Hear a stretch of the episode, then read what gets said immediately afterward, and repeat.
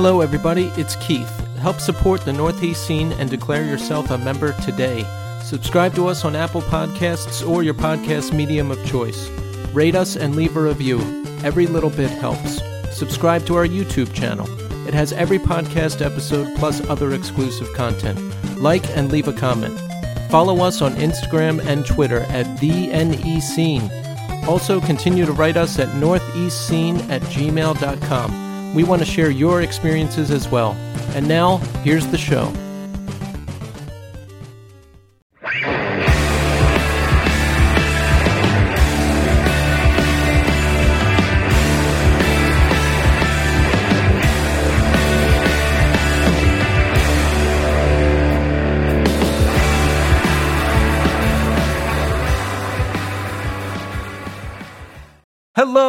Everybody, and welcome to the Northeast Scene Podcast. This is Keith, And Tommy. and we're back. Did you think we were going to leave? No. No. No, As Tommy would say. no. We're here. We're here again, and we're excited tonight to bring you Jesse Daino of Ed Gein and Shadow Snakes and Recess Coffee in Syracuse. He's been around. He's done it all. He's seen it all, and we're going to hear about it tonight on the show. And he drums for All Else Failed sometimes. Yeah, he was on the European tour with uh, Boy Sets Fire. Yeah. He's done everything. That's everything I want to do. Open a business and play in three really good bands. That's it. It's going to be fun. I was actually listening to Ed Gein today, like kind of to just like prep up for it. And it was like, I forgot that there were so many bands at that time that there, like, there was bands I just latched onto and I knew who Ed Gein was. And actually, I remember, I think I saw them because I remember this. Do you remember there was a band from Philly called Heidnik? Yes. who was another serial killer name. And I remember seeing the bill being like, that's weird. Ed Gein and Heidnik. Is there like a Dahmer or like some other serial killer that goes on this one? That's a. I, I just remember seeing that. I had to ask them if that was uh if if I'm misremembering that or not. Imagine Heidnik, Ed Gein, and Apartment 213 all on the same bill. Apartment 213 was Dahmer's apartment number. Yeah, it was also um the room number in The Shining. Yeah, Ed Gein is also. I, I always heard that name around back in the day, and I know I saw them at a at a Hellfest or something like that. They're good. Yeah. They're good. I really really like the band. So he's in Shadow Snakes now. Yes. That has the dude that used to sing for Breather Resist. Steve Sindoni. Yes. Okay. So They're if- so good. if it's you- like yeah. it's like if you're into like noisy kind of post-hardcore with a hardcore edge type stuff, which Yes. is right up my alley. Yeah. It's so good. It is really good. I, and Breather Resist had a, I don't remember how many songs were on it, six or seven, but it came out on Death Wish, I think in 2003 or 2004. If you haven't heard Breather Resist, go check them out. Really, really great shit. Like they're really, The album really, with the red cover. Yes. yeah, that one is so good. they're really good. And it's like, I, there's not much that that band made that I didn't like. Every time I heard something from them, I was like, that's really fucking good. Yeah, it's like the best parts of Coalesce with the best parts of Coalesce. Yeah, they have a very uh if you like Dead Guy, uh, that Yeah. kind of heaviness but like noise, like uh, it's it's very much that same thing. So, yeah. And folks, all these wonderful bands that we're mentioning are available on the Northeast Scene 2021 Spotify playlist. Go check it out. Most of the songs we mention at random, I throw on the playlist, and all of our guests are on there too, as long as they're on Spotify. So go check it out. You can hear everything we're talking about. yeah. It's going to be that's so cool cuz like once you hear something on there you can be like, "Oh, I'll just go fucking listen to that on Spotify." That Yes. Did you put Hurl on Spotify? No. Are they on Spotify? I don't know. Yeah, Hurl is a band that Jerome's Dream mentioned, and they are really good. I as soon as I heard it, I was like, Tommy is going to love this. yeah, I, that's right up my alley. Like that's Yeah. that's like right. That, that's exactly what I want to hear when I hear music like that. So, uh, yeah, it's going to be a great show tonight. Here's my thing. How are you today? Me, I'm actually in a great mood. It was a low pressure day. The work that I had to do, I set out to do, and I finished it. I know exactly what I have to do this week. I'm on schedule. This weekend coming up, I have nothing to do. So I'm just going to OD on video games. Like, I'm in a great mood. And, folks, big, big news in the world of Keith and Tommy. Tommy and I were reunited this past weekend in Philadelphia and Bucks County after not seeing each other since March of 2020 when we recorded the first four episodes of the, of the podcast in Center City, Philadelphia. And wow, it was a it was a great time. Like I hadn't been to Tommy's house since I think I dropped you off from a, a Mariacas party in 2017. Yeah. And I came inside for a second and like said hi to the girls. Yeah. But I hadn't been there since then. And that was four years ago. Yeah, the girls were like little, little, like when you came in, because I remember you saying something like, "Oh, like they because like when you came in the house, you were like, oh, they're like kids now. Like they weren't like toddlers that were like, and then you go here and then like they make sense. Like you can talk to them and give them directions. yeah, but it was so interesting being in Tommy's house. I went downstairs. I was like, "Where do you record the podcast?" And he's like, right here. And it's just this little table in front of the couch. And I'm like, this is where you do it? Like, and then seeing like Tommy's kids and their individual personalities and and the whole family dynamic, it was great. Oh, and best of all, like, I would catch glimpses of the Costco logo and, and different things in the house. He had like a brochure in there, and then he had like a like a coupon page in there or something, and I would be like, "Oh, there it is." And we actually, well, we were down there to see some friends, and take care of some show business. Mm-hmm. So we spent a little time in Philadelphia, and uh, we saw our friend Mike, and then we saw Doug from Ecstatic Vision. And Tommy, maybe we'll wait until the end segment to talk about Doug's house because I it, I, it was an incredible sight. So that's a whole separate story. And then we went back to Tommy's house.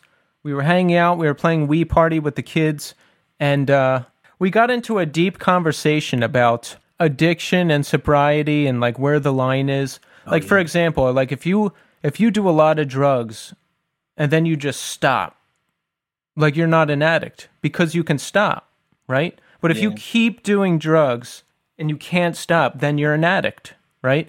So we we were talking about Tommy and you know, it, like how he goes to Costco and he says he likes to buy a lot of things, right? Like he needs to have a lot of things because he can't run out. And I was like, okay, so is that an addict thing or is that a preparation thing? And then he, we determined, what did we determine? That it was a preparation thing, right? In the case of you? Yeah, but it also does, it, okay, so it straddles this weird line in that I always expect that we have an extra of something. Milk runs out, there's more in the refrigerator downstairs. Iced tea runs out, there's more in the refrigerator downstairs. Out of butter, downstairs. Like everything should have a backup. And as soon as the backup is used, the backup should be replaced. Wow. Yeah. So we were we were talking about that. And then it's segue Tommy segues and he's like, and that's why I like Costco, because you go and there's a lot of stuff and you know, you buy a, a large quantity and it's cheap, and this helps maintain the backup of the backup lifestyle of Tommy. So we went deep on Tommy's psychology and Tommy lore and how it ties into Costco. And I have to say, I was riveted, honestly. It's and I I actually I, I like I made dinner tonight and I was a little disappointed in myself. I went downstairs to go get vegetables out of the freezer and I was like, we're gonna make peas and corn and then we'll have like uh, something else on the side, like zucchini or squash or something like that. And I went downstairs, and there was no corn and I was like, I, I was like, oh no, like, uh, I okay. So my first move is like Kelly and I have one of those notes that like you know you put on your phone that sh- that we share. Yeah. And so like we have a constant list going. So I went right onto the Costco list and put bagged corn. Like oh, frozen, oh, you love that. Corn. I do. I really do. I'm envisioning a like a live segment that we record where we go to Costco and you like show me around and how to shop there and stuff that's the other part that, and I, I tried to explain this to Keith. It's like shopping at Costco is frustrating and fun. If you have a lot of time, Costco is fun. If you don't, it's a pain in the ass because they do this thing where they reorient everything in the store. Now, there's things that get like stay in the same place all the time. Like they can't move the fucking freezer section, right? But like if you're looking for like AAA batteries, like they fucking move them every other week. Oh yeah, and Tommy told me they call it the Costco treasure hunt. It it sounds more like the Keith is annoyed shopping experience. it is generally a, a, I I do get frustrated with it, and I what I my solution to it is I always just look for someone who works there, and just go, excuse me, excuse me, where are AAA batteries? And then they tell me, hey, it's in aisle 17B. And I go, okay, thank you. In my head, I'm going like, how the fuck did they memorize that? Because they change that shit all the fucking time. Well, we're out of time. This has been another episode of the Costco podcast with Keith and Tom. no, uh, join us again after we speak to Jesse. We'll recap some more of the trip and talk about Doug from Ecstatic Vision's incredible house that we visited. It's going to be a blast, so stick around. Now we're going to talk to Jesse Daino. Enjoy. All right, folks, we're here now with Jesse Daino. Jesse, welcome to the show. Thank you. Thank you for having me. Absolutely. So, how is it going today? Today's going good, man. It's uh, you know, a good Monday. Back to work. I was in Buffalo over the weekend. Very underrated city. You know, I haven't been there before. What were you doing there? Uh, I had a tennis tournament. Oh, really? You play Yeah. tennis? Yeah, How long have you been playing tennis? uh, maybe a little over ten years. Wow. Did you play in high school and stuff? Like, is that how you got into it? No, I took it up late in life. I played baseball through high school. How did you get into tennis? That's like one of those things that like I always see around my house. Like they have those like little signs. It kind of looks like a real estate sign that says house for sale, but it always says learn to play tennis. I'm like, Uh, I don't know. I don't. I always loved the sport, so I just started just started playing it and got wicked into it. that's awesome. Yeah, That's really cool. So, how'd the tournament go? it went well. We ended up losing to Buffalo, but we beat Binghamton, so it was a lot of fun. I mean, if I lost to Buffalo, I'd be happy if I at least beat Binghamton. Yeah, definitely. That, you got to beat the smaller city. so Jesse, are you from are you from upstate New York? Is that like where you spent your childhood and everything? Yeah, I'm. I grew up in a place called Central Square, which is about a half an hour north of Syracuse. I always went to if I played lacrosse in high school, so we always had tournaments like that was like the place to go was like Buffalo, Syracuse, Binghamton, any of the SUNY schools. like that's where we ended up sitting there just sitting there for 5 hours a day. Yeah, my business partner uh, played lacrosse growing up. So, tell us about your upbringing a little bit. Was it a typical suburban type deal? Uh, yeah, it was more of a country upbringing. I grew Oh. up kind of in the middle of the woods, which was really nice, but could get boring. It got a lot better once I had a vehicle that could kind of go where I wanted.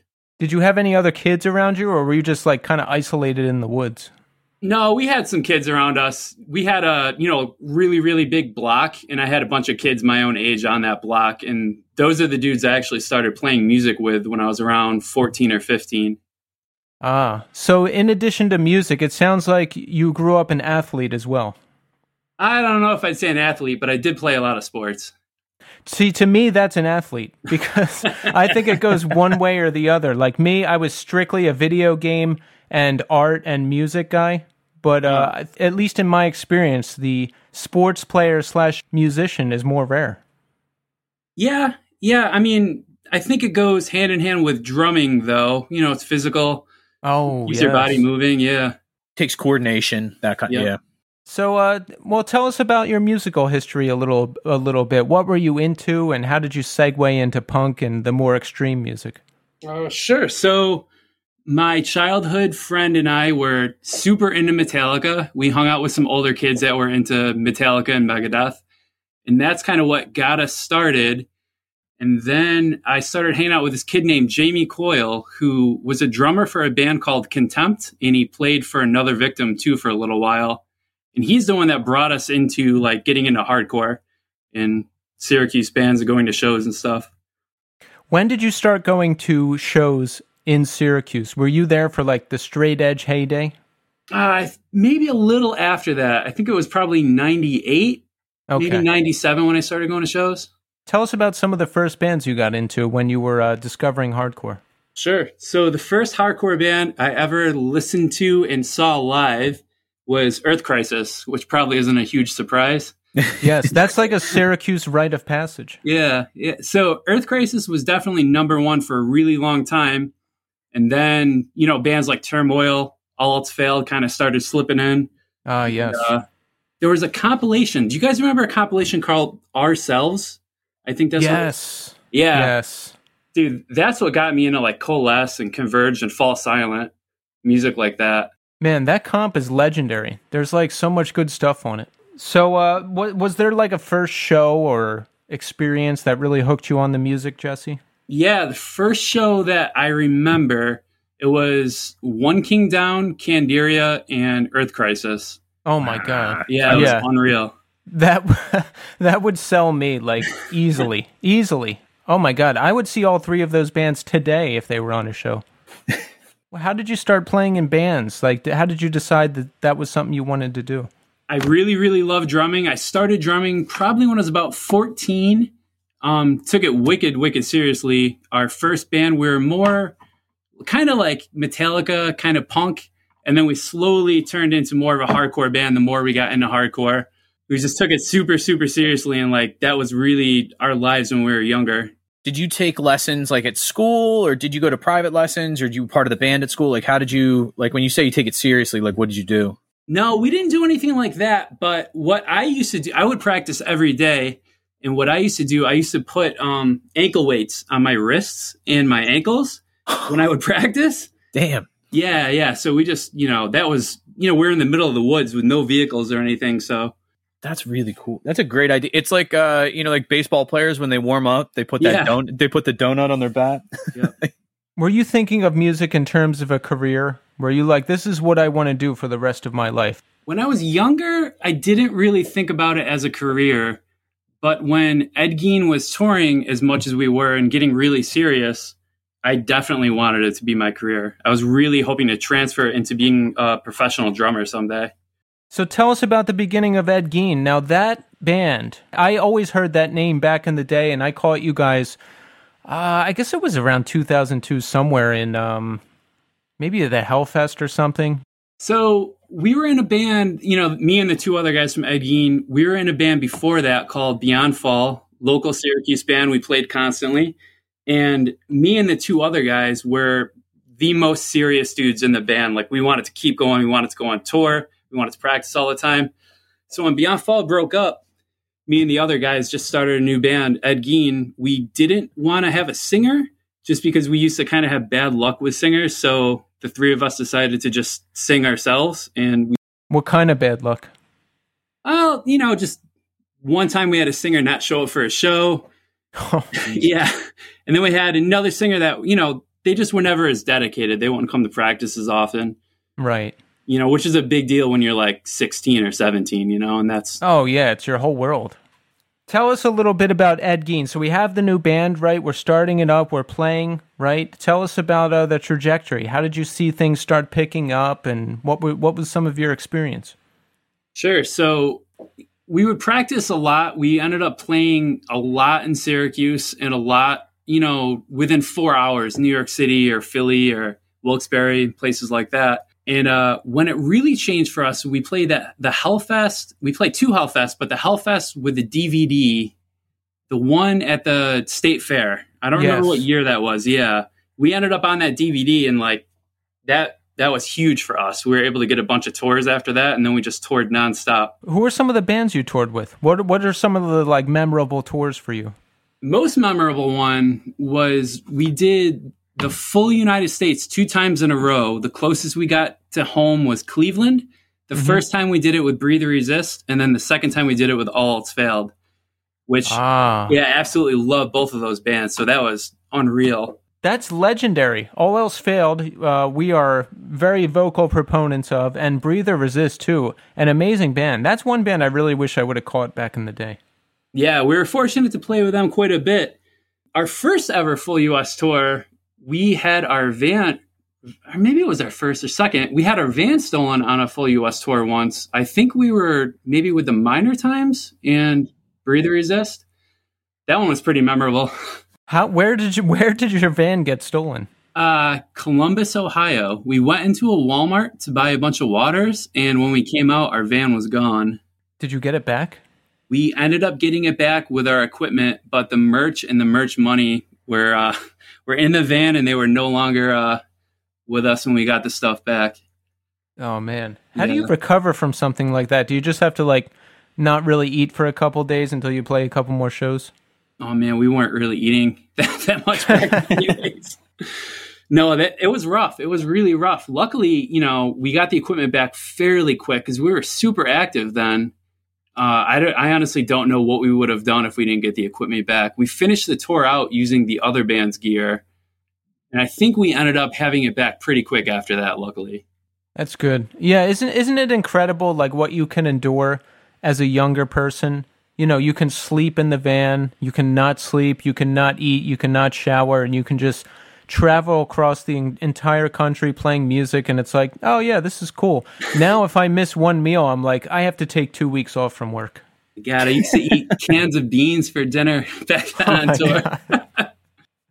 Was that a standard meal? I did a couple tours with uh, This Day Forward. I was selling merch for them. Our thing was Taco Bell. We would always eat Taco Bell because that you know everyone could eat vegans, vegetarians, and you know meat eaters. Yeah. No, we, we did Taco Bell. We ended up doing a lot of Denny's too once we were actually making a little more money at the shows. That's like the step up. It's like, Yeah. gentlemen, we're going to Denny's. Ed Gein was around for like, I guess you guys were around till like 2005 or so, right? No, I mean, we officially broke up just a couple years ago. We Really? were- yeah, we were super, super active until about 2006, 2007. That's when I got involved with the business. You know, then we just weren't active, but we never officially broke up. We did play a couple shows throughout the years after that, but never really toured or anything. I see. So you didn't break up. It was just a period of inactivity. Yeah, I think all three of us just got pretty burned out. We were touring constantly. Did you decide to start the business after the band slowed down, or did it kind of happen in conjunction? No, it happened in conjunction. So I was living with my buddy Adam at the time, and uh, he told me that he was going to buy a coffee shop. And I was like, "Oh man, I'll I'll work for you. I love coffee. You know, I'm straight edge. I that's what I do on tour. I find coffee shops and hang out there all day." And he wanted me to be his business partner instead. So we talked it over, and you know, the coffee shop was for sale for wicked cheap, and we figured we'd buy it and run it as like a hobby business for four or five years, and just have something for fun to do in between tours. But after about a year of running the business, we went on tour in Europe and then we did another US tour and it it was terrible. Like I was just thinking about the business the entire time and it was so much work that it was not worth it to run it as a hobby business. And I liked it so much more than being on tour at the time. So you decided you wanted to do the business more instead of the band. Yeah, yeah. It was a conscious decision. And of course, we're talking about Recess Coffee in Yes. Syracuse. So you guys have been open since 2007? Yeah, my business partner and I officially took it over in November 2006, and we had a grand opening January 4th, 2007. That's a successful business. That's like 2007 to 2021. Tommy, you're good at math. How many years is that? Know, like 13, 14 years? Wow. Yeah, like 14 years. Are you guys like a Syracuse fixture by this point? Ah, I, yeah, I don't know. That's a weird thing to answer, but I, I guess you know we're we're pretty well known here. We have three retail locations, and uh, we have a headquarters that we do our production out of, and we have a permanent stand at the state fair. Oh, that's awesome. Yeah, that sounds like big time. Like, what is your role now? You're uh, an owner, yes? Yeah. Yep. So, like, what do you have to do on a day to day basis? Do you have to, like, go to the stores and check on stuff? Do you have to hire and fire people? Tell us about what you're involved with. So it's not too much anymore. We have a really, really good management team, which I'm very thankful for. So my business partner and I kind of just watch over the big picture stuff. And, you know, I manage wholesale and things like that. You know, there's certain things that I'm directly responsible for, but we try to let the management team really control the day to day stuff. And you said you have a building where you're, like, creating coffee? Yeah, our headquarters where we do all our roasting. Yeah, and we, we have a little bakery here and some offices. And uh, Graham from Ed Gein, he is our head roaster. And Aaron from Ed Gein prints all our t-shirts and stuff still. How do you uh so like when you go to, to actually do like the you know the production part of it, do you have to like literally wait on like shipments to come in from like boats? Like you're like, "Oh, well there's a boat coming from such and such a place." Or like how do you buy coffee like wholesale like that to go then sell? So what we do, we'll contract out a bunch of coffee with um, the different importers we work with. We'll try to contract it out for six months at a time. And they get the coffee from whatever origin country, and it usually is in a warehouse in New Jersey. Okay. So when we get it, you know, we can get it within a week from when we actually want it released to us. That's awesome. Yeah. So it's like you have a you have a definite supply line that comes in, and you can be like, oh yeah, well in the next three weeks we're going to be authoring. You know, we have Ethiopian blend, but that's how like you can literally kind of work week to week in terms of what you're going to bring in in terms of supply. Yeah, yeah. Usually we'll order like once every two weeks, you know, from different importers. So we have a pretty steady standing order with everybody, but we could, you know, fill it in whenever we need to with more coffee or more things. But we, you know, we've been around so long, we kind of know what we're going to go through every month. How do you learn like the whole business angle? Is it just being around it for so long? I mean, you start with one shop. How do you know when it's time to expand? That was tough because, um, you know, I dropped out of college. My business partner never went to college. We have no background in business. Mm-hmm. We just did everything as organically as we could. And honestly, I think living, you know, as a band member for so long, living so you know, with no money at all, putting in so much work into a hobby and not really getting too much out of it except enjoyment, that kind of really set us up in the beginning because we couldn't pay ourselves for years and years. And we didn't have employees for four years either. So it was just my business partner and myself, and we'd rotate a day off every other week. Wow. Yeah. Do you get really run down doing that? Oh, it's horrible. Yeah. Yeah, it was terrible. but uh you know, I was I was young. I was like 24 or something. I think I just turned 24 when we started it, so still pretty young, and uh, you know, decent work ethic from going on tour, and you know, it was still it was really fun. It was really nice just being home, not having to worry about going on tour constantly, and just having one thing to focus on. I don't know. It was it was really really fun in the old days because like for the first two years, it was kind of more like a clubhouse yeah, because it's probably smaller. Your friends are coming over mostly, right? Everyone's hanging out, drinking coffee. You're making a couple bucks. Exactly. I think that's incredible, though, to be 24 years old and start a business and be that dedicated to the business. Because when I was 24, like the only thing I was getting started with was like my ultimate self destruction. yeah, I mean, you know, Adam and I, Adam's my business partner. We're we're very stubborn people. We're we're we're very stubborn. We probably should have shut the doors a million times, but you know, we just kept it going and persevered, I guess. And I think that's what it takes to be successful at these types of things. Like the podcast, for example. It, this, you know, it, it ended up being a weekly show. So every single week we put up an hour and a half to two hour show.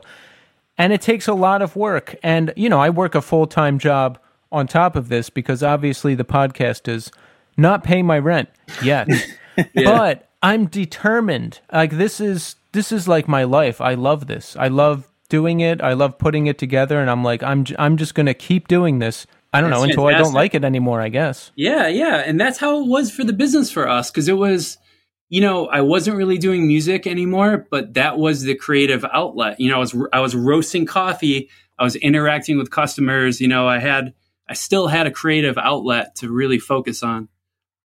Yes, yes, exactly. And so are you good with roasting like do you do that stuff with the beakers and like I don't know, like all the all the crazy coffee stuff that I see where it looks like a chemistry set? No, we don't do any of that. Um that's usually for brewing stuff. Graham though the roaster, he has been to school a few times and knows, you know, the coffee roasting the scientific process in and out now. I would be interested to try that. That's like, you know, it would be like trying cocaine directly from Colombia. You know, it's like the real stuff. Yeah, like here, we've got it to its finest point. I have a I have a question for you, Jesse. How do you take your coffee? Uh, so in the mornings, I usually will have an espresso, and then around nine in the morning, I'll just have a black drip. See, that's how you know you're legit. Because if you said, "Oh, a little cream, a little sugar," I'd be like, "All right, interview over. We're done." it's I actually it's funny. I bought this thing I guess about I don't even think I showed it to you, Keith. I just I have a Keurig at my house, so like I make coffee early in the morning before I go to the skate park or before I go to work and stuff. Um, and that kind of like suffices for until I get to work and I can actually like you know somebody like buys coffee or makes a big pot or something like that. But I bought this thing like I guess about a year and a half ago, uh, and it fits inside a mason jar, so I can do the cold brew at home.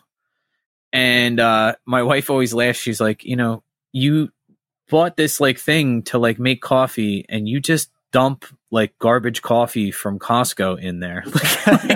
she's like, you don't even make nice coffee. I'm like, yeah, I I don't know.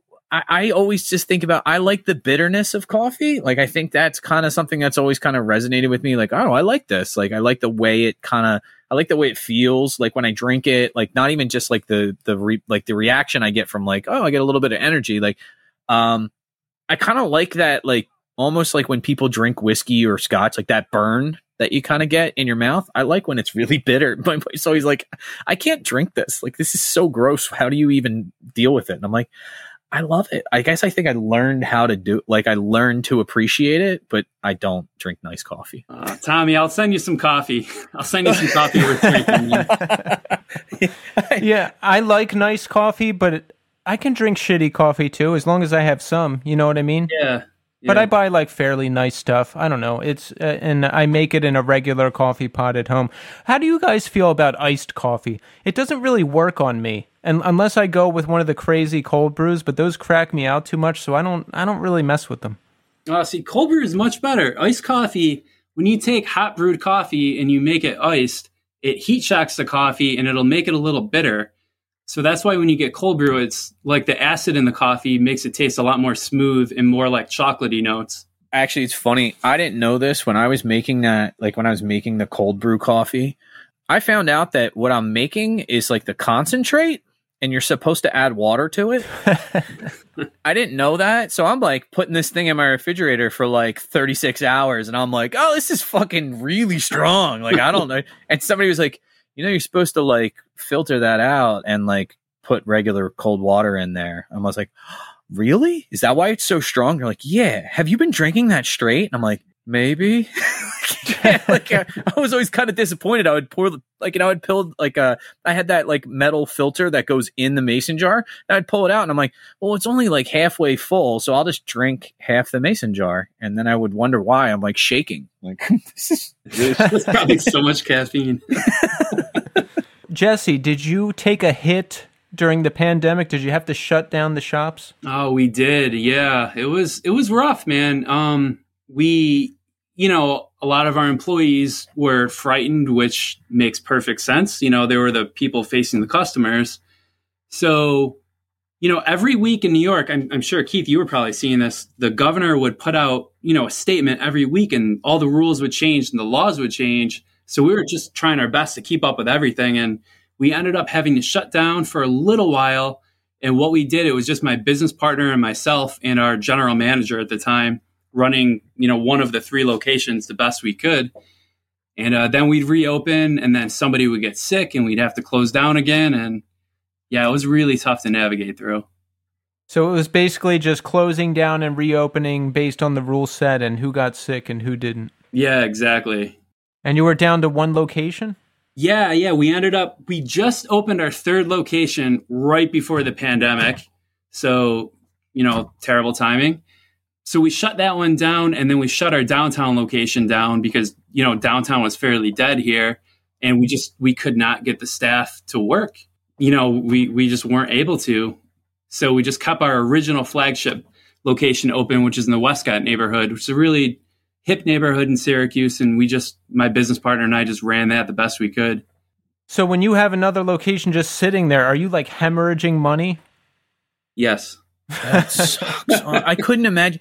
That's why. That's one of those things. Like Keith, I know that you have said that before. Like that's like an ideal thing. You want your own business, but like I feel like I would go to bed every night and I wouldn't go to bed.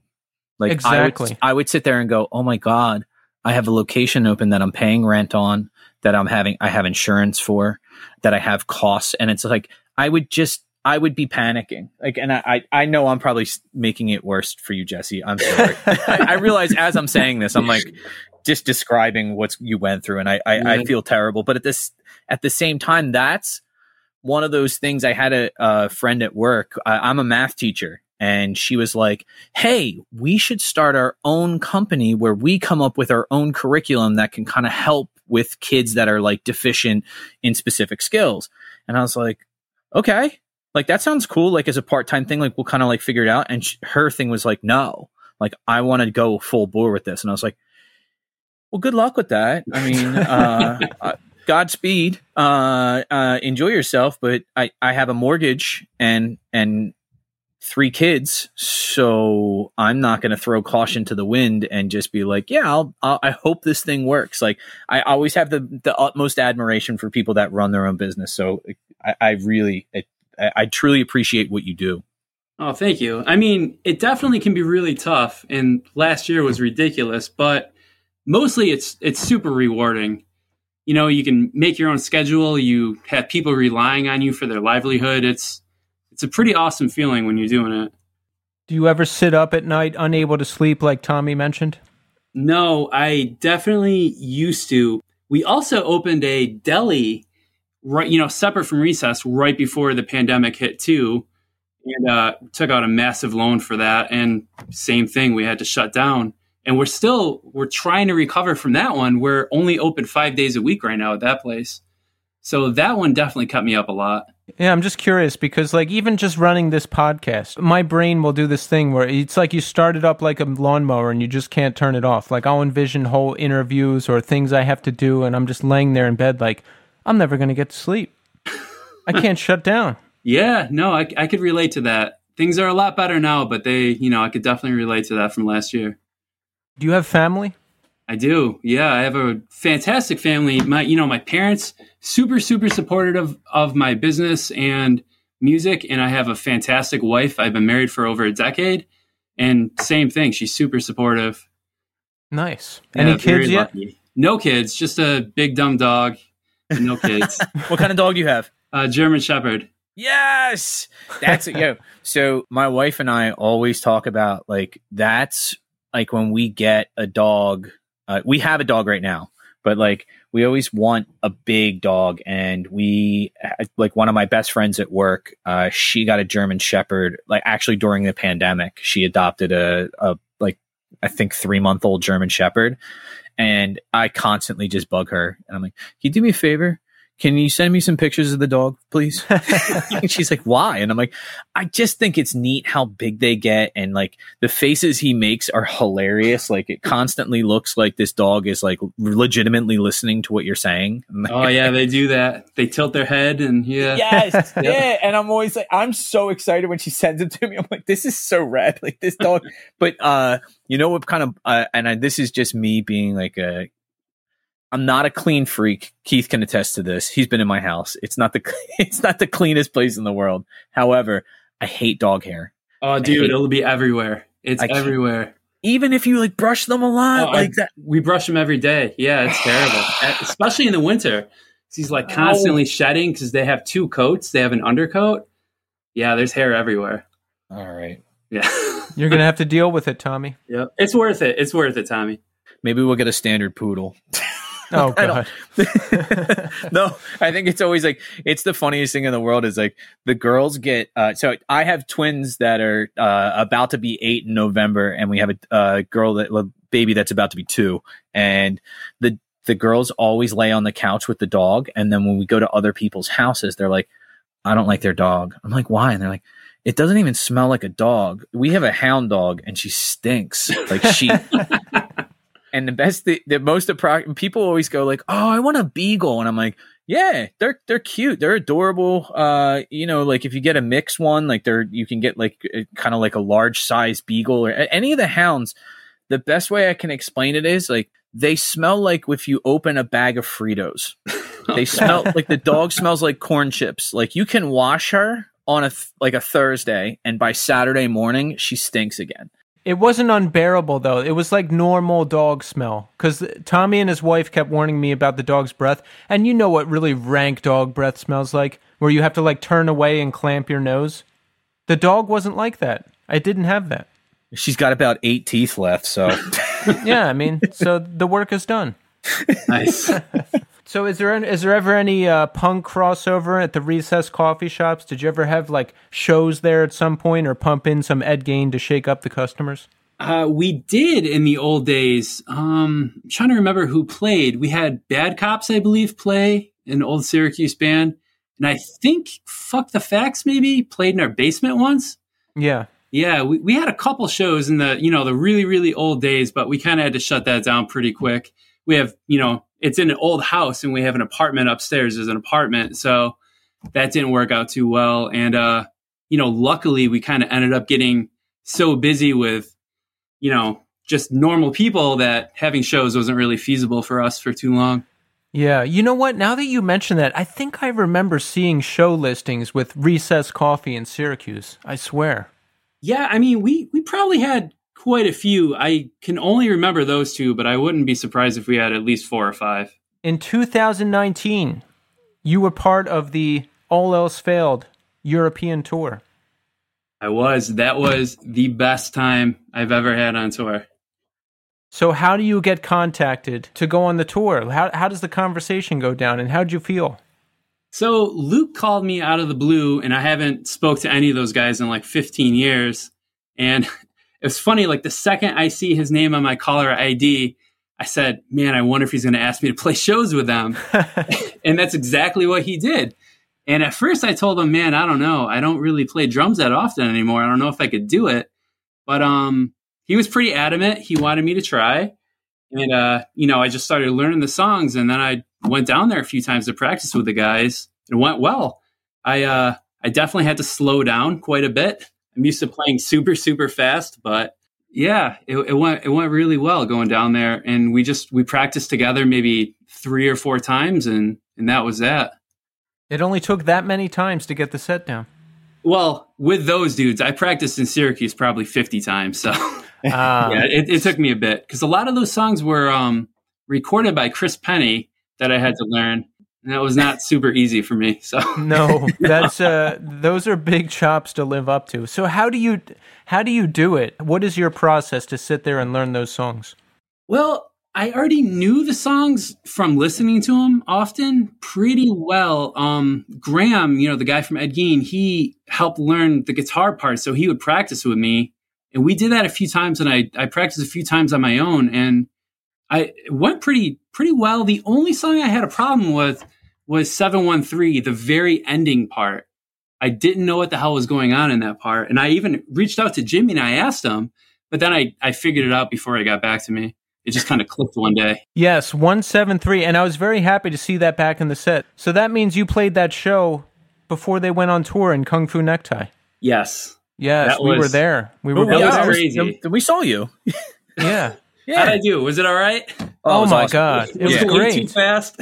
No, no, that was crazy. Getting to play like Route One with All Else Failed in Philadelphia was, I don't. It was a dream come true. It was awesome.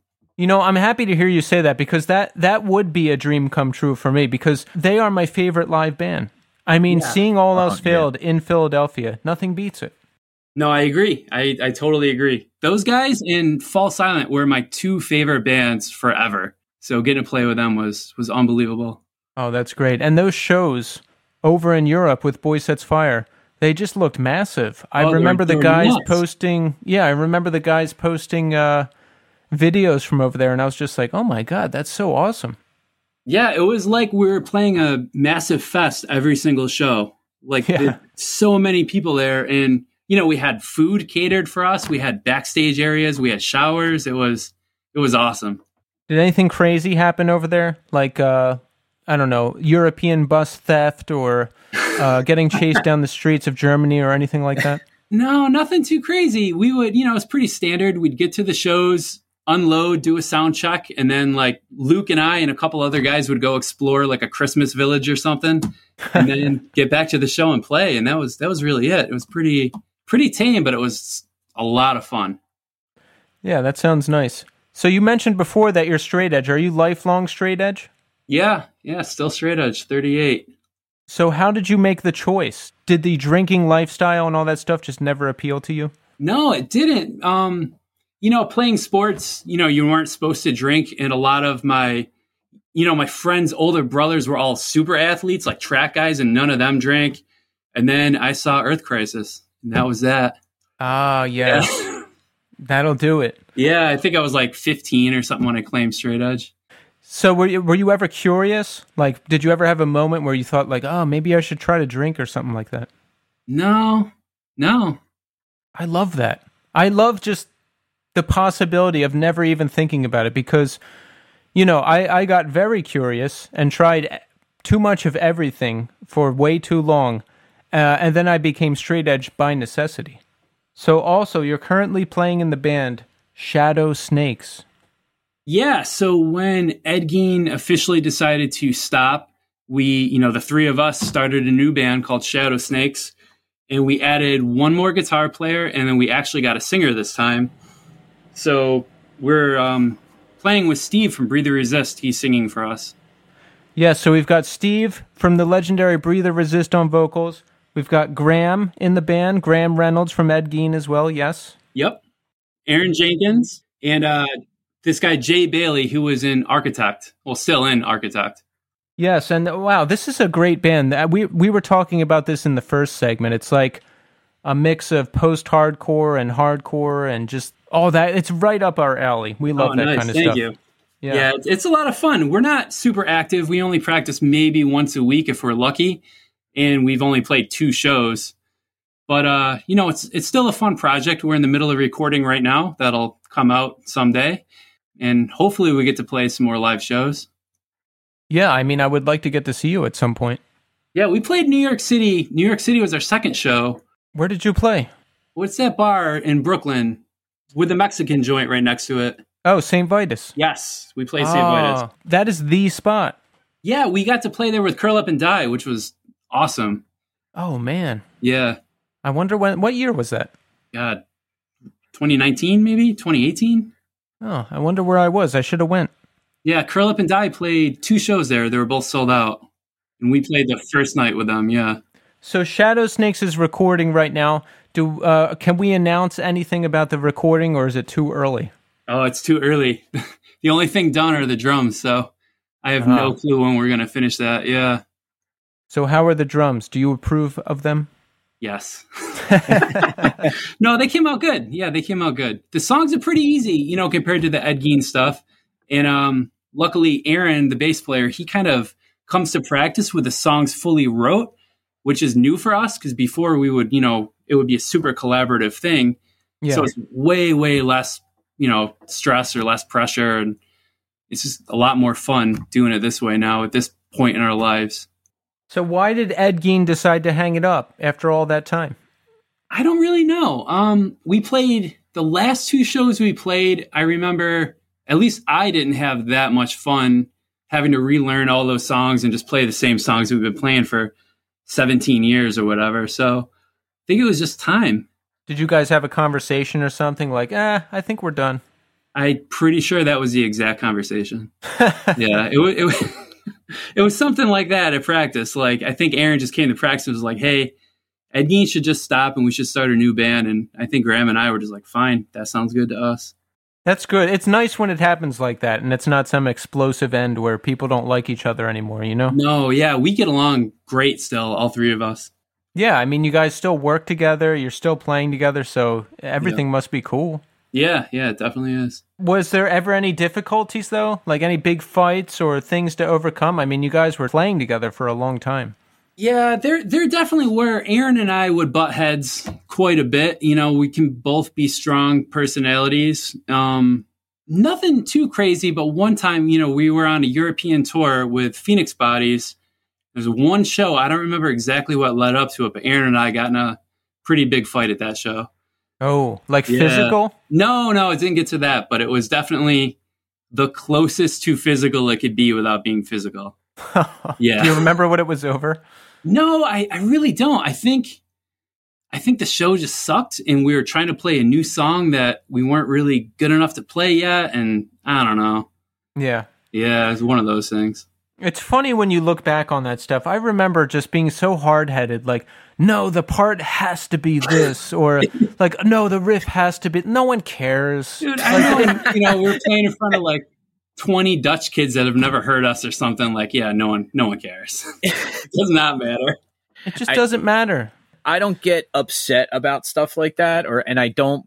I always feel like I have a finite amount of energy each day, and I'm going to put my energy into things that I think are the most productive. And I think like caring about things that are for the most part, like the the difference between playing a song really well and playing it like mediocre is just people being attentive. Like, oh no, if you're just paying attention and like really know the part, like this is going to go well. But like, I, I feel like there's a lot of times where people take things so seriously, and it's like, I it's not that serious. Like it's it's not as my students say, it's not that deep. Don't get upset about it. like, yeah, I had a conversation with a friend recently and we talked about old bands and you know fights and bands ending bad and all this stuff and i said you know at this point i'm 39 now if i'm involved in any creative project whether it be a band or a podcast or anything i'm never going to let it ever get to the point again where i'm letting friendships get affected no that's know? that's smart yeah um aaron and i got i think our last argument probably about a year ago now and it was something stupid that I'm sure didn't matter. I think it was over the way we were playing a part. And then like Graham kind of yelled at us, told us to chill out. And yeah, we just, it's stupid to hurt a friendship like that over something that truly doesn't matter. But Aaron and I are like brothers though. Like we, we love each other, but we do get on each other's nerves every now and then. Oh yeah. Tommy and I too. Like, you oh, know, yeah. we've, we've gotten into it really bad. We've screamed at each other on the air. No, I'm just kidding. I was going to say, shit, did we really do that? I don't remember any no. of this. We've only gotten in one little sort of fight about the podcast. It was like over technical stuff. Oh, oh okay. that's right. Yeah, yeah, and that wasn't even really a fight. I was just like, you have to fix this. And you were like, oh, he's mad. Tommy does it the right way. Like he's just kind of like, okay, this is it. Okay, that's good. Like me, I obsess on things and I want it to be perfect. And then when it's submitted, I'm like, oh no, this is wrong. That's wrong. We have to do it all over again. How how how are you with these creative things, Jesse? Oh, with music, I am definitely more like you, Keith. I yeah. try really hard not to be, but it's tough, man. Because like, you know, it truly doesn't matter. You know, if you play a drum part one way versus another way, no one knows, doesn't matter. But to me, it really does. And I really, if I'm going to do it, if I'm going to record it, or if I'm going to play it live, I really want to try to do it the best I can.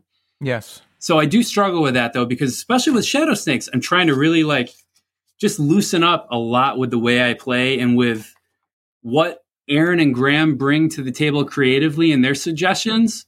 And I'm trying to really take that into account more than I ever have which is working, which is fantastic. It definitely wouldn't have happened in my 20s, though. Is there input into how you should drum for songs? Yeah, a little bit. So Aaron will usually write drums on um, some kind of electronic program and bring that with the song, which I actually love for this band because then it kind of gives me a base of what he's thinking with the riff. Like the way he hears the riff might be completely different than the way I heard it and I still might try to drum to it the way I'm hearing it, but I at least have that beat that he already brought to fall back on to do it, you know, the way he's hearing it also. And we'll kind of feel out which one's better. When you were younger, would you have been like, fuck you, I'm doing it the way I want to do? Yeah, 100%. yeah. Me too. And, you know, I, I'm kind of starting a band now, I think, and my perspective has totally changed because I kind of make myself not care anymore. You know what I'm saying? Mm-hmm. Like I'm like I want to hear everybody's idea. I want everybody to be involved. I want input from everyone. Everyone can do vocals. Like fuck, let let's let's just have everybody contribute. Yeah, no, that's a great way to do it. And you know, just compromising. Like it's not just my band, it's not just theirs. You have to definitely take their input and kind of meet in the middle somewhere. Yeah, and it's nice to be older and be able to do that now because when I was younger, like forget about it. I would just like quit bands if there was a disagreement or I don't know, whatever the hell else I was doing. Jesse, when you're not roasting coffee and running three recess coffee locations and playing tennis, what do you do in your spare time? Um, I like to hike a lot. Ah, I, yes. Yeah, I get up to the Adirondacks as much as possible and I'll do um, climb mountains or go backpacking. And uh, I like to fish. You know, I just like being outside, so I I try to do that as much as I can. Do you do fly fishing? I do a little bit. I'm not super great at it, but I do a little bit.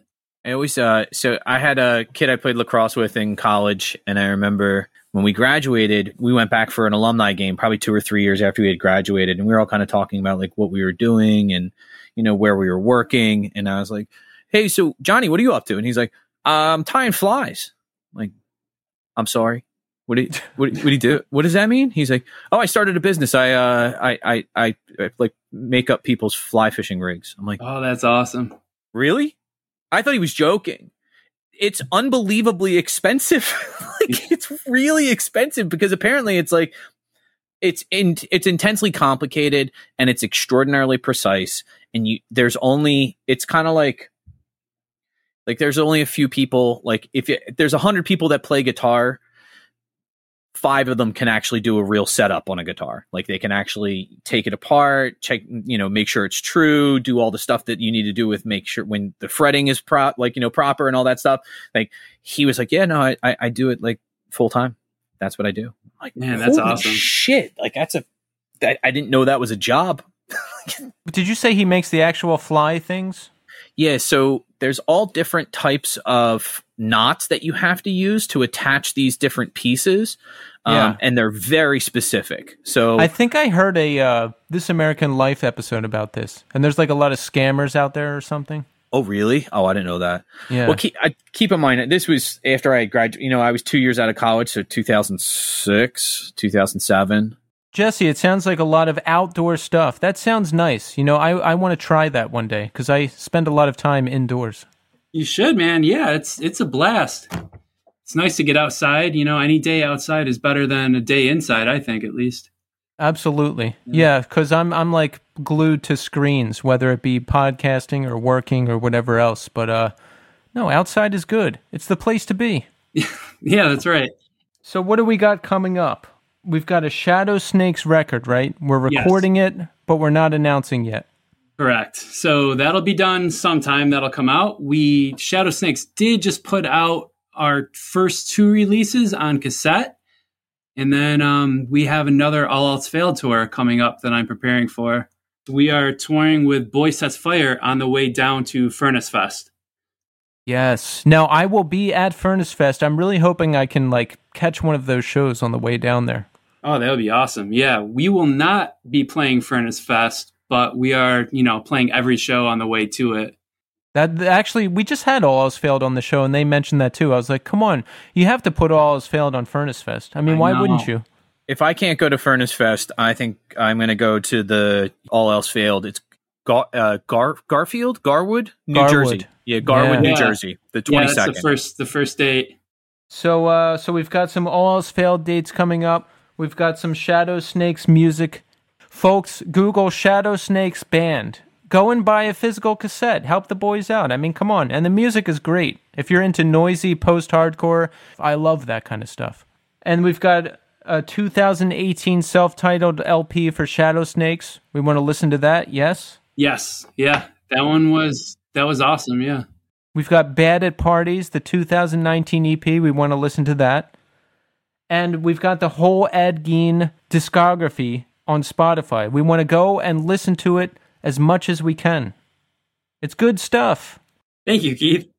And of course, if we're in the Syracuse area, we want to stop in to Recess Coffee and have a coffee because it sounds like these guys know what they're doing. I mean, come on, they've got a headquarters, they've got three locations, they've got a guy who went to college to learn how to like do chemistry with coffee. They've got it all. I honestly, I, I'm excited to just. I, my thing is, is like I, I need to learn more about coffee. It's something I drink every day, and I, f- I, I- from what everybody's ever told me, like, oh, you drink Keurig coffee, and I'm like, yeah. And they're like, yeah, that's not good. like, Well, really? You know, coffee, like anything, is subjective. Any kind of food. So whatever you like, you like. You know, and if you want to get into more specialty coffee, you could do it with a Keurig. They sell filters that you could brew. You know, different coffee in your Keurig. I saw that like you can buy the little. It looks like your own. Like you basically fill your own uh, little container. Yeah, exactly. and yeah, and you can brew over that because it's. But like my thing is just like I, uh, I have a guy I, I work with, the music teacher, and he is really big and he does pour overs every day, and it's funny because like I'll walk into his classroom when he's done, like he's you know done teaching for the day because his schedule kind of like leaves him open from like two to three o'clock, and he literally has like a tea kettle and like a little hot plate. And I'm like, "What are you doing?" He's like, "Boiling water for my pour over." I'm like, "Really?" Like right now? And he's like, "Yeah, do you want one?" I'm like, "Uh, of course." Like, and he he gets it from that uh, what's the place in Philly? Reanimator, I think is what it's Oh, called. yeah. yeah, that place is great. Yeah, so he gets like back like he always has bags of coffee from them. So like I'll I'll try and pop in once a week or so and steal his coffee. So Jesse, if someone was going to open their own business, lay some knowledge on us. What are what are some do's and don'ts and some uh, some wisdom from your perspective? Oh man. Um, so my business partner and I speak at SU usually every semester. At, like we're brought in as a non-conventional way to do a business. So usually what we tell the kids from our perspective, if you're starting with no money, don't expect to make money anytime soon. Save as much as you can and don't, you know, try really hard to not outgrow yourself. Really try to grow naturally without being adverse to taking on risk. If if you start a business, how long like like the way you guys started it, how long would you think most people would not be able to cut a check for themselves? Like 2 to 3 years? Like is it like 18 months? Like how long should you plan to not paying to not pay yourself? Oh man, that's tough. So with the deli we started with our business plan, we plan on not having any kind of profit for 5 years. Holy shit. Yeah, yeah. so, but I mean, we don't need to live off that though. That's just a, you know, like a side business. So Yeah. Oh, but that's eh, if that's your first business though. Holy cow. Yeah, yeah. I mean, you could you could probably get away with a year, maybe two, but it would be a lot safer to you know have some more money socked away so you can last a little longer. Figure living expenses for like 3 to 5 years and the cost of running the business. Yeah, or you could you know do it the way we did it and have you know like a million roommates and. I don't know. That's what you have to do. Yeah. Yeah. How long was it before you stopped losing money? No, we were making money right away, but it wasn't anything because we weren't getting paid. You know, like we weren't getting paid or doing anything. So we were technically making a profit from year one, Mm-hmm. but we took, I think we didn't pay ourselves for two, maybe three years. We only lived off the tips we made. Wow. And that, yeah, and that was it. Like, you know, I lived in Adam's dining room for like a year. Yeah, it was it was rough at the beginning. So it, it took a really long time, but technically we were making money right away. But if we had to take a salary or pay anybody, there's no way we would have been making money. Right. So that touring lifestyle comes into play. Like you know how to live on very little money. Yeah, absolutely. And just be, you know, be stubborn, keep your head down and eat cans of beans for dinner. Did you find yourself still eating cans of beans for dinner even after you were done touring and like, oh fuck, this again? No, luckily we weren't. Um, we did have some baked goods at the shop right away, so I had a lot of chocolate chip cookies for dinner in the old Nice. days. Yeah. So how do you how do you know when it's time to expand? Like you have the first location and we're going to open a second location. How do you know it's time? We didn't really necessarily know it was time. We knew we had the means to, you know, like when Adam and I, we used to do all the roasting and baking right in the retail location, and we'd also serve customers, and it would just be us. So the second we started getting employees, and then we were able to move the roastery out of that, you know, retail location, that's when we were able to expand. That's when we had time to actually focus on the business instead of just working in it and really, you know, able to look at our options. That makes sense. So it's like Tommy, if we had a podcast intern who did the booking and then someone else who did all the editing and then someone else who did the social media, we could like expand however you expand a podcast. Yeah, I was going to say what's the expansion look like? Then you you have another podcast? You could, Um, yeah. We could do like more episodes, another podcast, video Oh. stuff. I barely have shit to talk about on here. No, you I'm never running out of- run out. You never run out of things to talk to. That's that's the beauty of you on this podcast. I'll do it if we do a math podcast. Can we do a math one? No. well, Jesse, uh, we want to thank you so much for coming on the show. You know, you've created and are creating a lot of music that we enjoy, and uh, it sounds like the business is doing great. And uh, so we just want to say thanks for your time. Awesome, guys. Thank you so much for having me.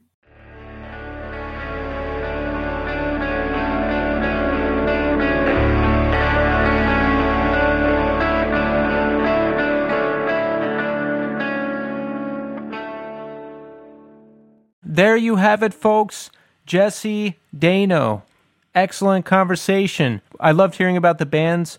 I loved hearing about the business. We're big fans of his past work and, of course, Shadow Snakes. Great band. And I also I think it's funny that we came to the realization like we've seen him before because we saw all else failed right before they left for that European tour with Boy Sets Fire. So we saw him play.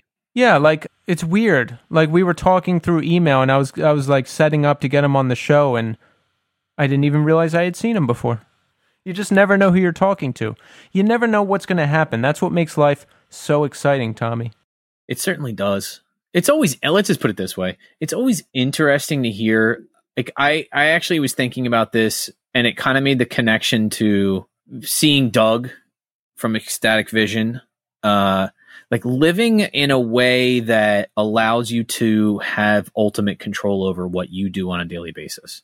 Yes, folks, we're talking about Doug Sabolick from Ecstatic Vision. He has got quite a setup down there in Philly. Now, Tommy, tell tell the folks a little bit about it, but don't tell them everything because it is my ecstatic vision that we get Doug on the show at some point to lay it all on us.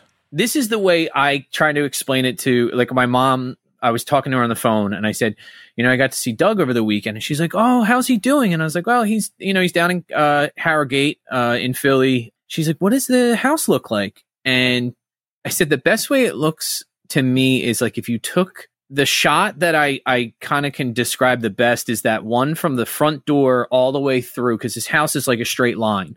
Like you can see from the, the kitchen into the living room directly into the bedroom.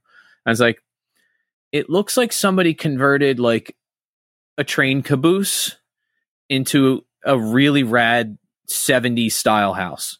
Yeah, everything is antique. Like he's like, "Oh, this wood is from a barn in Quakertown. This lamp is from this antique shop." This it, it was it was amazing. The whole way home, I was like, "Tommy, should I move back to Philly?" Yes. because because his whole setup was like so great.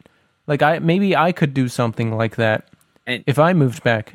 And Doug is a purist when it comes to stuff like this. So Doug's refrigerator is like an old Philco model that it looks like it was the first refrigerator that, that you didn't need to put a block of ice in the top of it.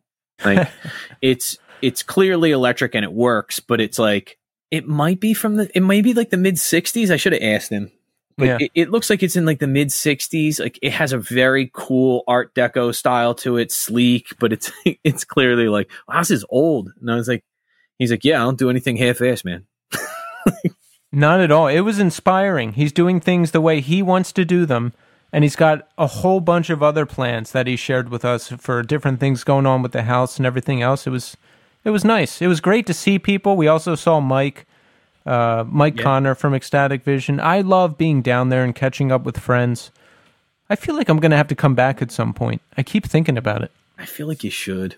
It's Yeah. especially if you're like I mean, my thing is just like you work remotely, so where you are, as long as you have an internet connection, is kind of irrelevant. Like I feel like it would be a good, it would, it would be such a good fit, and then we could hang out more.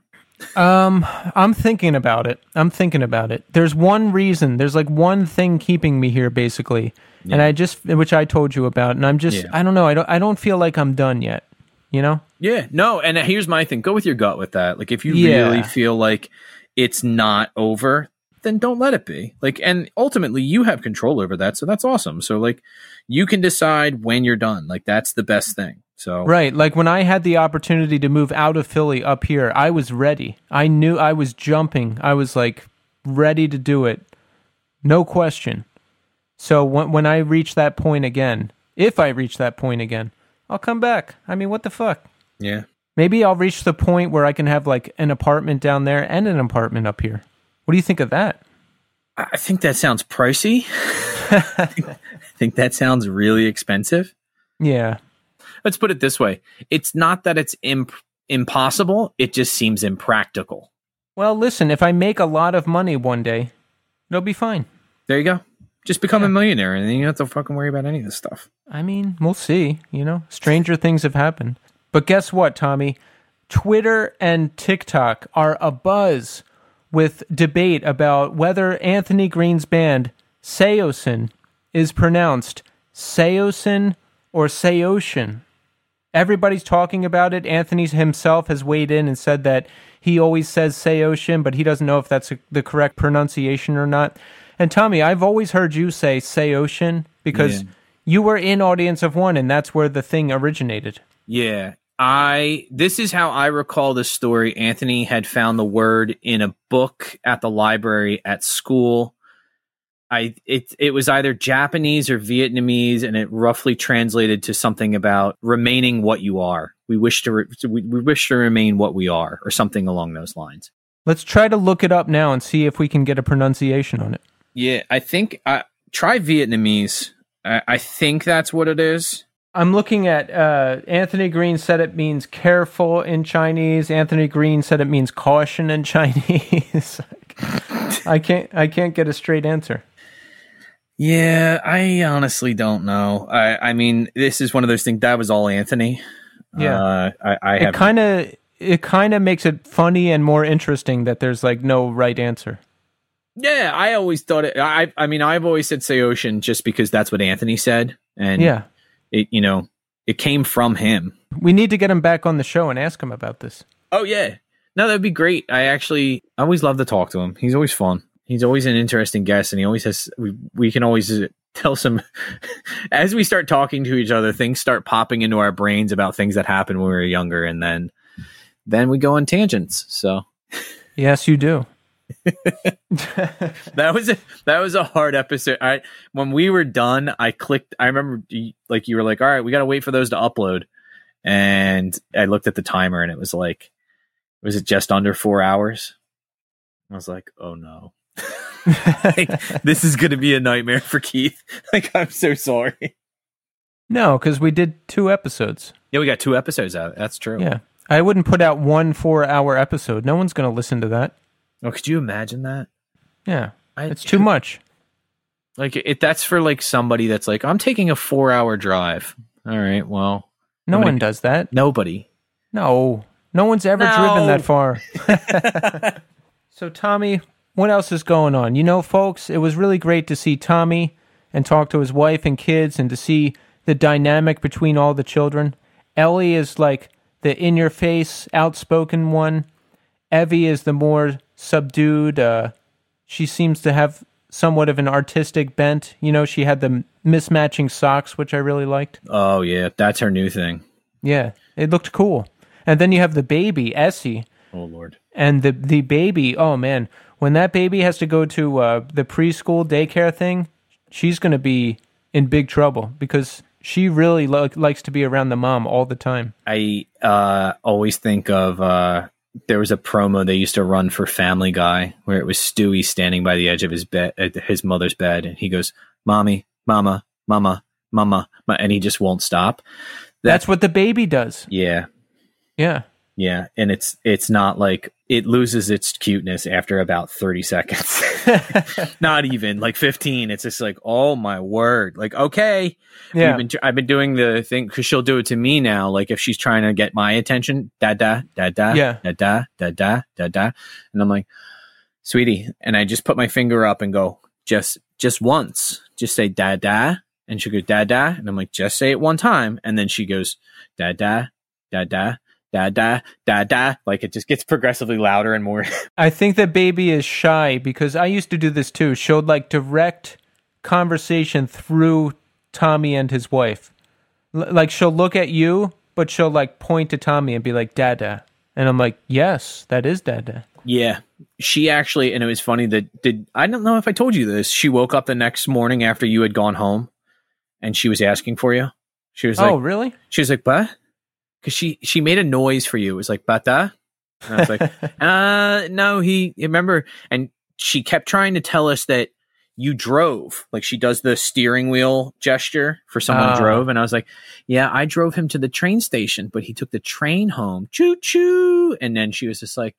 Like nodded in agreement, and then she walked away and was like, "Choo choo, choo choo." and I was like, "Yes, yes, that's how that's how he went home." Okay, At, at one point, I was tired, so I was laying down on the uh, the couch under your TV, and she she gave me her favorite blanket, and she was like trying to put me to bed. Yeah, she actually she and when anybody talks, she puts her index finger right in front of her lips, like, no, shh, he's taking a nap. Like I do nap like four times per day. that's insane. I'm an old, I'm like an old person. But, but here's the thing: when you nap, do you nap for like five, like ten minutes, or is it like a two-hour ordeal? Uh, it's it's it's never more than half an hour. Okay. Yeah, just in and out real quick. See, I can't fall. I I need very specific conditions to fall asleep, Yeah. so I don't ever get that during a day. Well, oh no, there's no there's no napping in your house. There's a lot of activity. It's My- not obnoxious though. Like it's it's it's manageable. I've been in other situations where I'm like I got to get out of here right now, but being at your house was pleasant the whole time. Oh, that's really that, that I I appreciate that because I know my mother comes over here and after about a half hour, 45 minutes, she kind of gets that thing where she starts looking at her watch. yeah, uh you ready to go cuz she's so she's at home with nothing. Like just just it's silence. So to be in our house is is deafening to her. Like it's just it's it's too much bustle, it's chaotic things are falling down, people are falling down, babies are crying, TVs are on, um, music is playing. It is it, it's a problem. Yeah, no, it was fine. We played Wii Party, and then after that, I was like, "Oh, I'm going to be too tired to do anything else." But then they were on the iPads, you know, Oh, yeah. so it was like we could chill. They uh they do a really good job with managing time on iPad. Like that's like they're they know they have a specific amount of time each day they get, so they'll be like, "Let's play Roblox for 15 minutes," and then then they put it down, and they're like, "That's enough of that," because I don't want good scheduling. I, I think it's a good skill to have, especially with like I think that as they grow up, like we're kind of you know we were the first generation that really had like smartphones that are like can consume most of your day. Like you can all constantly be doing that. But that's new to us and most of us have encountered that in our you know late 20s and 30s uh when we have impulse control for the most part like when you're a kid and you can just kind of like zone out on something for hours and hours and hours uh, it's good to be able to kind of pull yourself away from something like an ipad that you know can just be unbelievably engaging and just you know wrap your attention for hours. So yeah it's good that they're able to walk away from it I was thinking about that. Like when you're a kid, the amount of focus you can have is crazy. We used to like think about the time you would put I used to know how to run Legend of Zelda without any maps or anything. I could just play through the whole game. I remember playing Maniac Mansion and I would like I would beat it with every combination of characters and I would even like you could like kill all the characters and I would just do that for fun. And I think about that now and I'm like that's funny, but that's like a waste of time. and it's an enormous amount of brain power you spend in that Yeah. I used to be able to. Uh, I I only think I beat it once or maybe twice, but I used to get really really far in that game. Um, Fester's Quest, which was You got far in that game? I was pretty good at that. That was one of those ones I rented, and then I was like, I need this game because I saw uh, in Nintendo Power that you could get all these different weapons. Like it looked like the one like shots kind of like laser beams. It was like this like wiggly bar that came out from your gun, and I was like, I need this. I I need to be able to get to that. And uh, yeah, I got pretty good at that game. I never did like that game. Yeah, it's funny. You and I have discussed this before, but like games that I got really into, you you were like, eh, like Metroid. Like you're like, it's too boring. It looks the same. It's and I I went crazy for that game. I got to give Metroid another shot, but Fester's Quest, I I there's always talk about this online, but I think maybe it was supposed to be a Blaster Master sequel. Oh, If you go go back and watch gameplay video of it, it looks the same and it sounds the same and the music is the same. So there's like there's theories that maybe they were losing the Addams Family license and they had to put out a game with it to hold it or there's there's all these theories out there. Ah, that's kind of cool. I have to go and look that up because that's one of those. Uh, I I watched the thing about Super Mario Brothers two, and that was like the Oh, Doki Doki Panic. yeah Yeah. they just re they just redid it with new graphics, and it was like, oh, okay, Yeah. See, I'm down to the point where like I can look at a game and tell you who made it. really. Yeah, because Sunsoft made Fester's Quest and Blaster Master and the Batman NES game, and those games have the best music. Well, I I mean, in NES gaming. I don't remember the music from Fester's Quest. Yeah, me either, because I didn't never really played it. But the music for Journey to Silius, which is another Sunsoft game, I think that's the best NES soundtrack that there is. I'm gonna have to look that up because I honestly Yeah. don't. I don't. e- I, I I couldn't even picture that game right now. I I don't even know what it looks like. Yeah, and second best is the Mega Man games, and that's Capcom. Oh yeah, I only had Mega Man two. Oh, that's the best one. I just I remember somebody blew my mind when they were like, "No, you have to beat them in this order," and I was like, "Why?" And they're like, "Because you beat the you know the metal guy so that you can use the blades to cut the wood guy that you can." And I was like, "Whoa, that makes total sense." Fuck. like, It really is a brilliant mechanic. yeah, Like that was a, a revolutionary game in many ways. I love nerding out about video game stuff. So wait, uh, Journey to Silius. I have to write that down because I'll, I'll fucking forget that and I won't. Oh, an, an interesting fact about that game Journey to Silius was supposed to be a licensed Terminator game for the NES, and then the license got stolen away from them for some reason. Okay. And so they had to like convert the game to a non Terminator game. But when you play through it, you can you can see that it was supposed to be a Terminator game. Oh, And even though there's very little plot in the game, the the music is so gripping that I imagine this entire plot on top of what they present to you, and it, it's like almost emotional. I can't explain it. It's very odd. I think I'm too into this stuff, Tommy. I don't think you are. I think it's just something that I think it's something you attached yourself to because it, it definitely it, it resonates with a lot of people and brings you back to a time that was simpler in your life. And you know what? Let me say this.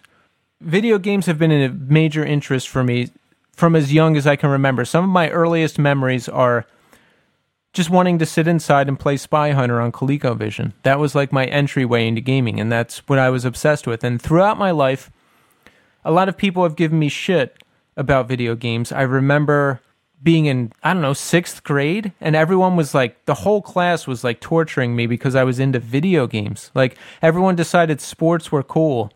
So everyone made fun of me for playing video games. Uh, I don't know. I remember being in relationships and people being like, "Oh, grow up, like that's for kids," and I'm like, uh, "No." There's a whole industry built around it. There's adults who stream, like it's it's a thing. It's not just for kids. So I don't know. I'm happy. I'm at a point where I'm like, this is one of my interests. So deal with it or don't. I thought it was funny. It was uh, Keith looked at my daughters and went, "So when's your dad getting them getting you a PS5?" And what was their response, Keith? They're like, "What is that?" they don't even know what it is. they don't even know what video games really are, except for the Nintendo games I show them and Wii. Like they don't care. Like I think that's something that, like, as they get older, maybe we'll try to introduce that a little bit more. But like, they don't. They've never gravitated to stuff that was in the house. Everything was like, let's go outside. Ultimately, that's a good thing. Yeah, because you know I could stand to spend a little more time outside, but I, get out enough during the week. There's plenty of things I do outside, not outdoor activities, but I go out to see people and interact with people plenty of times during the week. But uh, you know, this is this is the way it worked out for me, and I'm happy. It's something I enjoy. yeah. Yeah. Never apologize for stuff that you like. No, I don't do that anymore. No. No. you know what? We've run out of things to talk about. We covered gaming, we covered music. Tommy, do you want to talk about teaching for the next 10 minutes? No. No, please don't. I can't. And here's the thing: I go back. No, to you s- can. That's the problem. I go back to school next week, and I'm kind of Oh, you're probably. Oh, wait, you go back to school next week? yeah. Ooh. Are you sad? Uh, no. Uh, I I I think this is a, yeah. I, that's where I'm getting a little bit like I get bummed when I know that the girls are home all day because I go back to school August 9th. They don't go back till September 3rd. Ooh. so like it that makes me a little bit like like I feel like I'm missing out on Yes. like being a dad and like having fun with them, but But you're not. You're you're involved parents. I try.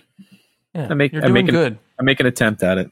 It's a very nice family structure. I want to like I want to get in on that I want to be there for like Thanksgiving and Christmas and stuff. You know, But dude, we got a basement. We we got a whole setup in the basement where you, you know, you're Yeah. good. To, you can always come here. I'm gonna worm my way into Tommy's life some more. All right, well, we're out of time, but we'll be back next week, like we always are, and uh, we will miss you in the meantime. So thanks everybody for listening, and until next time.